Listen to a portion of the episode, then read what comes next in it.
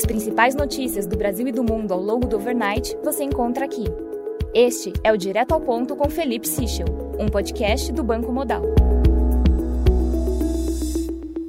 Bom dia e bem-vindos ao Direto ao Ponto. Hoje é terça-feira, dia 1 de novembro, e estes são os principais destaques esta manhã.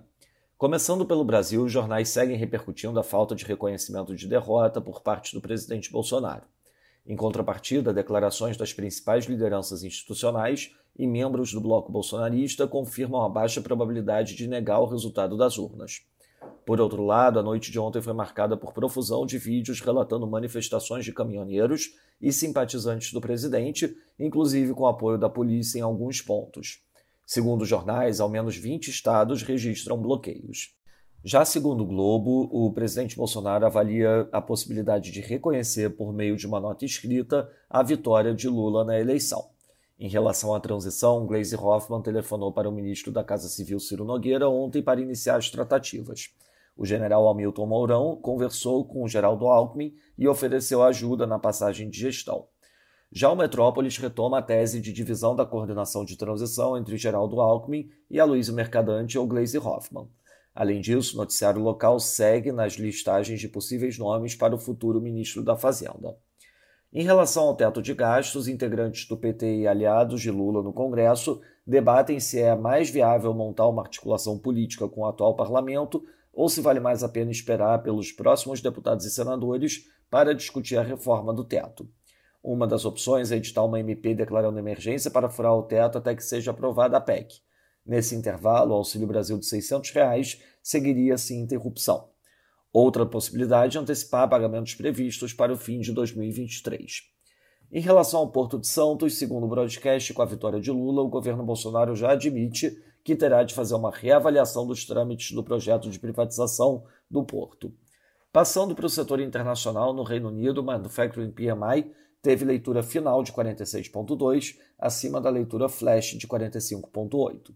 Na zona do euro, Lagarde afirma que juros terão de subir mais no futuro, mas mantém a posição data dependent e avaliação por reunião. Na Austrália, o RBA elevou a taxa de juros em 25 pontos base conforme esperado. Philip Lowe afirmou que o Banco Central precisa chegar a um equilíbrio entre fazer muito pouco e fazer demais. Por conta disso, o comitê avaliou ser razoável reduzir o ritmo de altas. Na China, o Caixin Manufacturing PMI de outubro teve leitura de 49,2, acima do esperado 48,5. Rumores no overnight indicam que o governo chinês estaria formando um comitê de reabertura para guiar a saída do Covid-0. Em resposta, o porta-voz do Ministério das Relações Exteriores afirmou não estar ciente da existência desse comitê. Na agenda do dia, destaca às 8 da manhã para a divulgação da ata do Copom e às 9 da manhã para a divulgação da PIN aqui no Brasil. Fora isso, teremos às 11 a divulgação do JOLTS nos Estados Unidos e também a divulgação do ISM Manufacturing. À tarde, teremos os dados de balança comercial aqui no Brasil e, posteriormente, dados de desemprego na Nova Zelândia e as minutas do BOJ no Japão. Nos mercados, o dólar index enfraquece 0,56%, o peso mexicano valoriza 0,25%, enquanto o rand sul-africano valoriza 1,15%. No mercado de juros, o título americano de 2 anos fecha 7 basis points, enquanto o título de 10 anos fecha 10 basis points. No mercado de juros europeu, o Bund, título alemão de 10 anos, fecha 9 basis points.